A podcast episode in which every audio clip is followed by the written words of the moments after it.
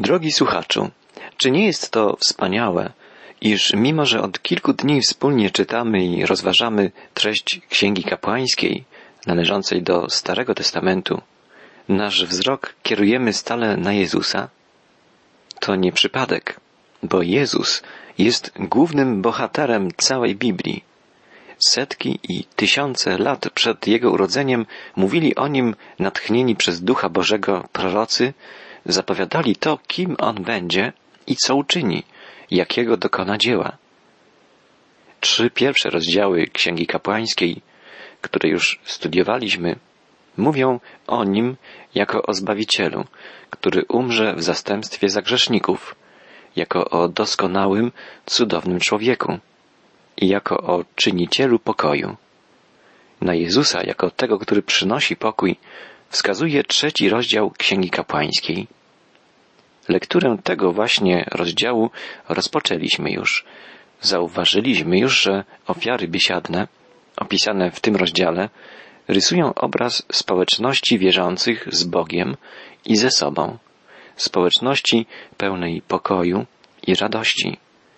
Taka bliska i serdeczna więź możliwa jest dzięki dziełu pojednania dokonanemu przez Chrystusa i dzięki Jego obecności wśród wierzących. Ofiarą biesiadną, o której już mówiliśmy, opisaną w pierwszych pięciu wersetach trzeciego rozdziału Księgi Kapłańskiej, była ofiara z bydła większego, czyli ofiara z cielców. Od szóstego wiersza opisana jest natomiast ofiara z owiec. Tak czytamy od wiersza szóstego, trzeciego rozdziału trzeciej księgi Mojżeszowej. Jeżeli zaś kto chce złożyć w darze mniejsze bydlę jako ofiarę biesiadną dla Pana, niech złoży zwierzę bez skazy samca lub samicę. Jeżeli chce złożyć w darze owcę, niech złoży ją przed Panem. Owca albo baranek oddają w szczególny sposób charakter Jezusa Chrystusa. W przypadku ofiary ścielców, a więc głównie z wołów, podkreślony był ten aspekt życia Jezusa, który opisał później ewangelista Marek, iż Jezus był sługą, był tym, który służył. Wół w tamtych czasach był zwierzęciem pociągowym, wykorzystywanym przy uprawie roli i w transporcie. Był sługą człowieka. Jezus był sługą Boga, a wypełniając posłusznie wolę Ojca, stał się sługą ludzkości. Jezus sam o sobie mówił, że przyszedł po to, by służyć. Był wiernym sługą Boga Ojca. Baranek to symbol wskazujący na inny aspekt dzieła Jezusa. Mówi on o zdolności Jezusa do zajęcia miejsca należnego grzesznikom i ściągnięcia, jak gdyby wzięcia na siebie wszystkich grzechów. Jan Chrzciciel od początku mówił o nim. Oto baranek Boży, który gładzi grzech świata. Pierwszą ofiarą w historii człowieka złożoną przez Abla był baranek. Również Abraham, gdy Bóg próbował go, czy jest gotów złożyć w ofierze swego syna, odnalazł w krzakach baranka. Baranka, który potem zginął na ołtarzu zamiast Izaaka. Prorok Izajasz mówi o Mesjaszu. Znęcano się nad nim, lecz on znosił to w pokorze i nie otworzył swoich ust, jak jagnię prowadzone na rzeź. Prorok Izajasz wyjaśnia, że Boży Baranek musi umrzeć za winy wszystkich ludzi. On zraniony jest za występki nasze, starty za winy nasze, ukarany został dla naszego zbawienia. Jezus jest nazwany Bożym Barankiem, gdy jest mowa o Jego śmierci, a także gdy pojawia się jako zmartwychwstały Pan. W księdze Apokalipsy apostoł Jan pisze i słyszałem, jak wszelkie stworzenie, które jest w niebie i na ziemi i pod ziemią i w morzu i wszystko, co w nich jest, mówiło temu, który siedzi na tronie i barankowi błogosławieństwo i cześć i chwała i moc na wieki wieków. Pan Jezus jest też nazwany barankiem w czasie swego powtórnego przyjścia na ziemię jak czytamy dalej w Księdze Apokalipsy. I mówili do gór i skał, padnijcie na nas i zakryjcie nas przed obliczem tego, który siedzi na tronie i przed gniewem baranka, bowiem nastał ów wielki dzień ich gniewu i któż się może ostać? Baranek jest najpełniejszym symbolicznym obrazem Jezusa Chrystusa spośród wszystkich zwierząt składanych w ofierze Bogu. Jezus jest Bożym barankiem, na którym naprawdę złożony został grzech całej ludzkości, brud całego świata. Przeczytajmy dalszy opis składania ofiary biesiadnej z baranka. Czytamy jeżeli zaś kto chce złożyć w darze mniejsze bydle jako ofiarę biesiadną dla Pana, niech złoży zwierzę bez skazy, samca lub samicę. Jeżeli chce złożyć w darze owcę, niech złoży ją przed Panem, położy rękę na głowę swego daru, potem zabije go przed namiotem spotkania. Synowie Aarona pokropią krwią zwierzęcia ołtarz dookoła. Potem złoży z ofiary biesiadnej ofiarę spalaną dla Pana.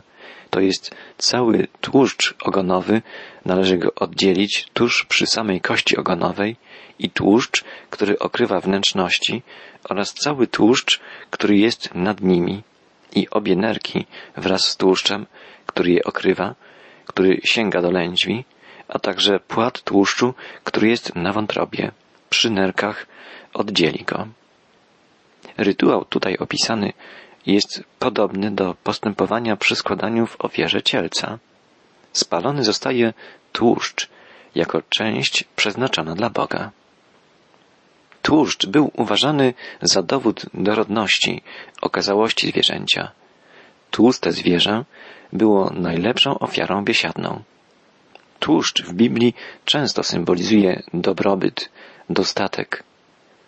Idźcie najedźcie się tłustego jadła, czytamy w księdze Nehemiasza w ósmym rozdziale. Pan zastępów wyprawi wszystkim ludom na tej górze ucztę z tłustych potraw, ucztę z wystałych win, z tłustych potraw ze szpikiem. Prorokuje Izajasz, jak czytamy w 25 rozdziale proroctw Izajasza. A w Ewangelii Łukasza czytamy Przyprowadźcie tuczne ciele zabijcie je, a jedzmy i weselmy się. Tak mówił ojciec po powrocie marnotrawnego syna. Czytamy o tym w piętnastym rozdziale Ewangelii Łukasza. Możemy już teraz określić pełne znaczenie ofiary biesiadnej. Jezus zaprasza do przebywania w bliskiej społeczności z Ojcem wszystkich wierzących. Przeczytajmy Jego słowa z Ewangelii Mateusza. Czytamy tam w jedenastym rozdziale, dwudziestym ósmym wierszu. Pójdźcie do mnie wszyscy, którzy jesteście spracowani i obciążeni, a ja wam dam ukojenie. Tak, musimy znaleźć się blisko Jezusa, musimy znaleźć się blisko Boga i odpoczywać w wierze. Dzięki dokonaniu przez Jezusa dzieła odkupienia jest to możliwe. Na to wskazuje krew przelana w czasie składania ofiary biesiadnej. Ale jest i drugi aspekt naszej społeczności z Bogiem. Jezus mówi dalej, weźcie na siebie moje jarzmo i uczcie się ode mnie, że jestem cichy i pokornego serca, a znajdziecie ukojenie dla dusz waszych. Albowiem jarzmo moje jest miłe, a brzemię moje lekkie. Musimy przyjść do Boga i powierzyć Mu siebie. Musimy oddać Mu siebie do dyspozycji. Wtedy w pełni znajdziemy ukojenie i radość z przebywania z Nim. Na ten aspekt naszej więzi z Bogiem wskazuje tłuszcz ofiary biesiadnej.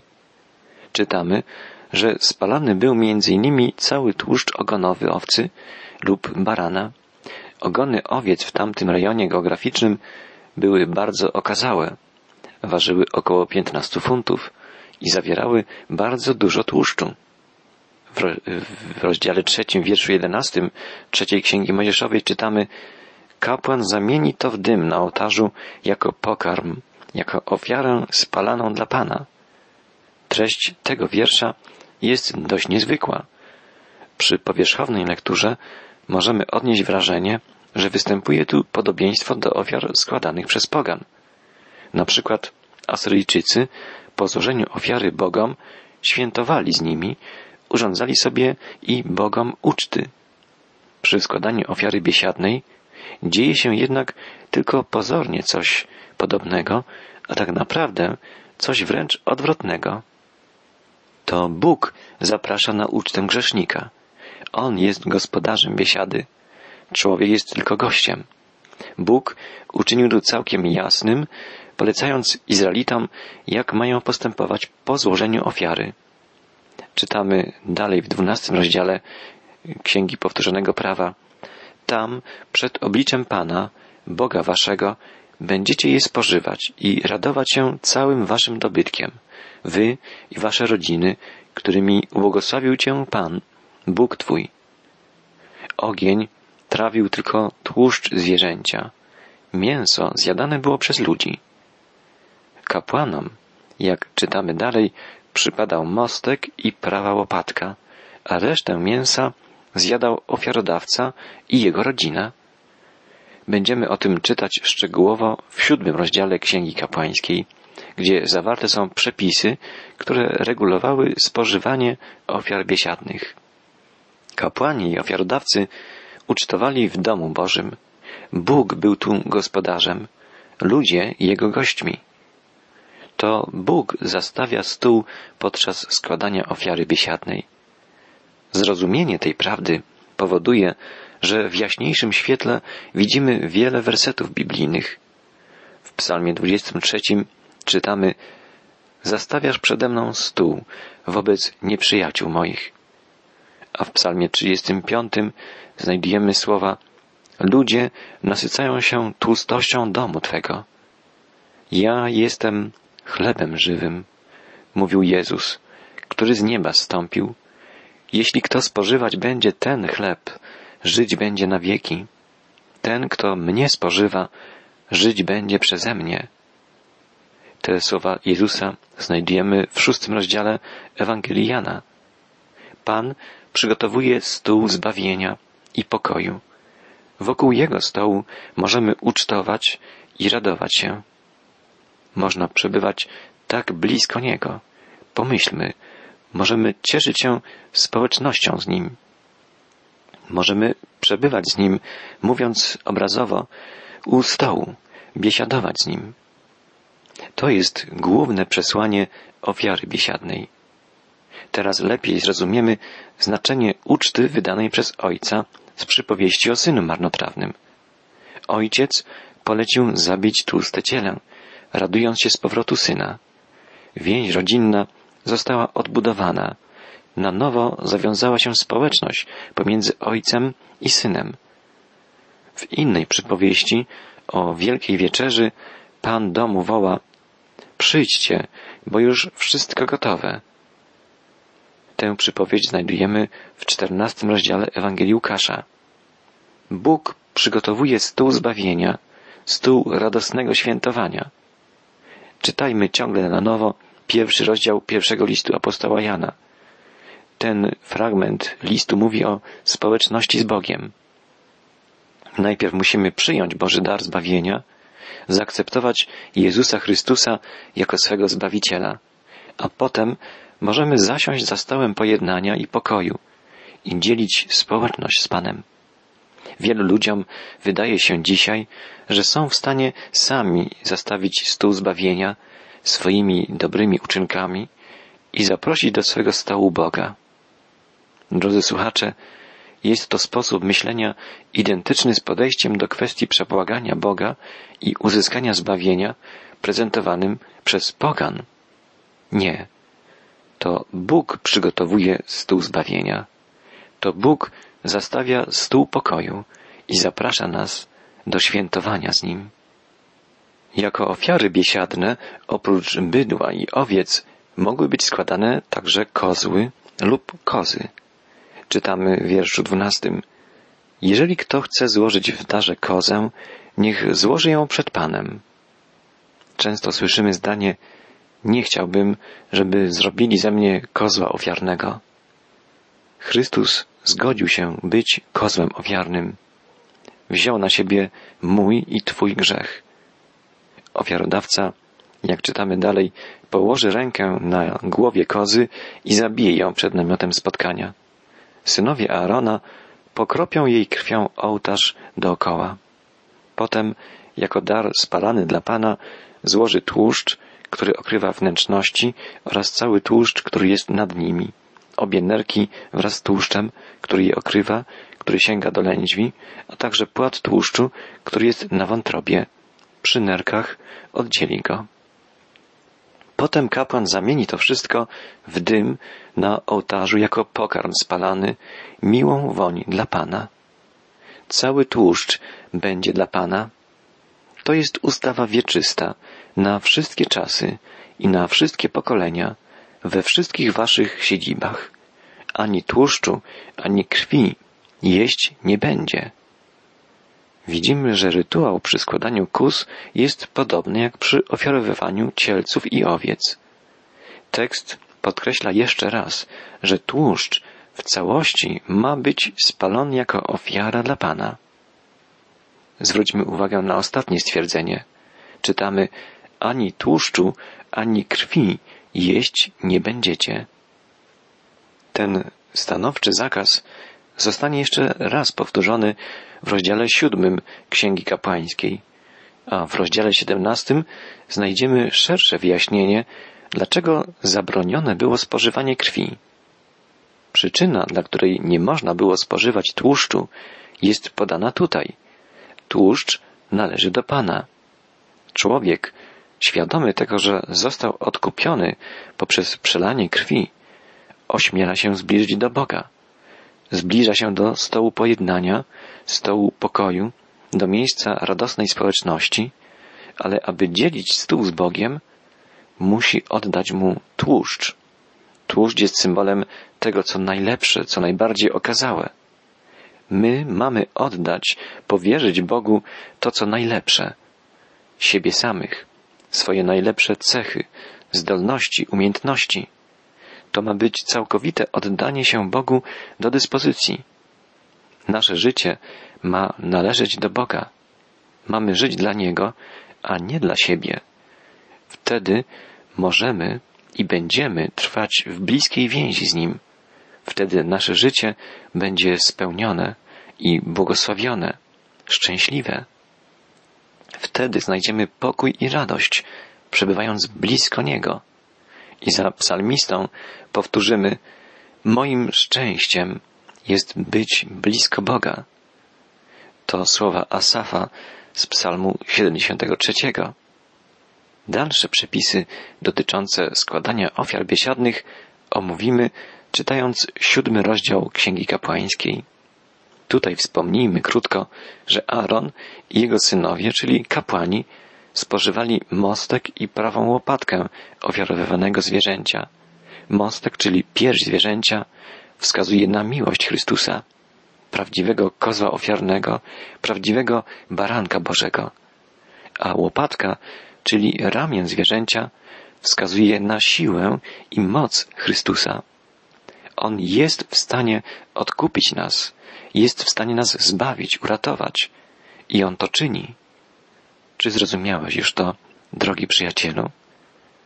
Czy przyjąłeś Jego dar odkupienia, Jego dar zbawienia?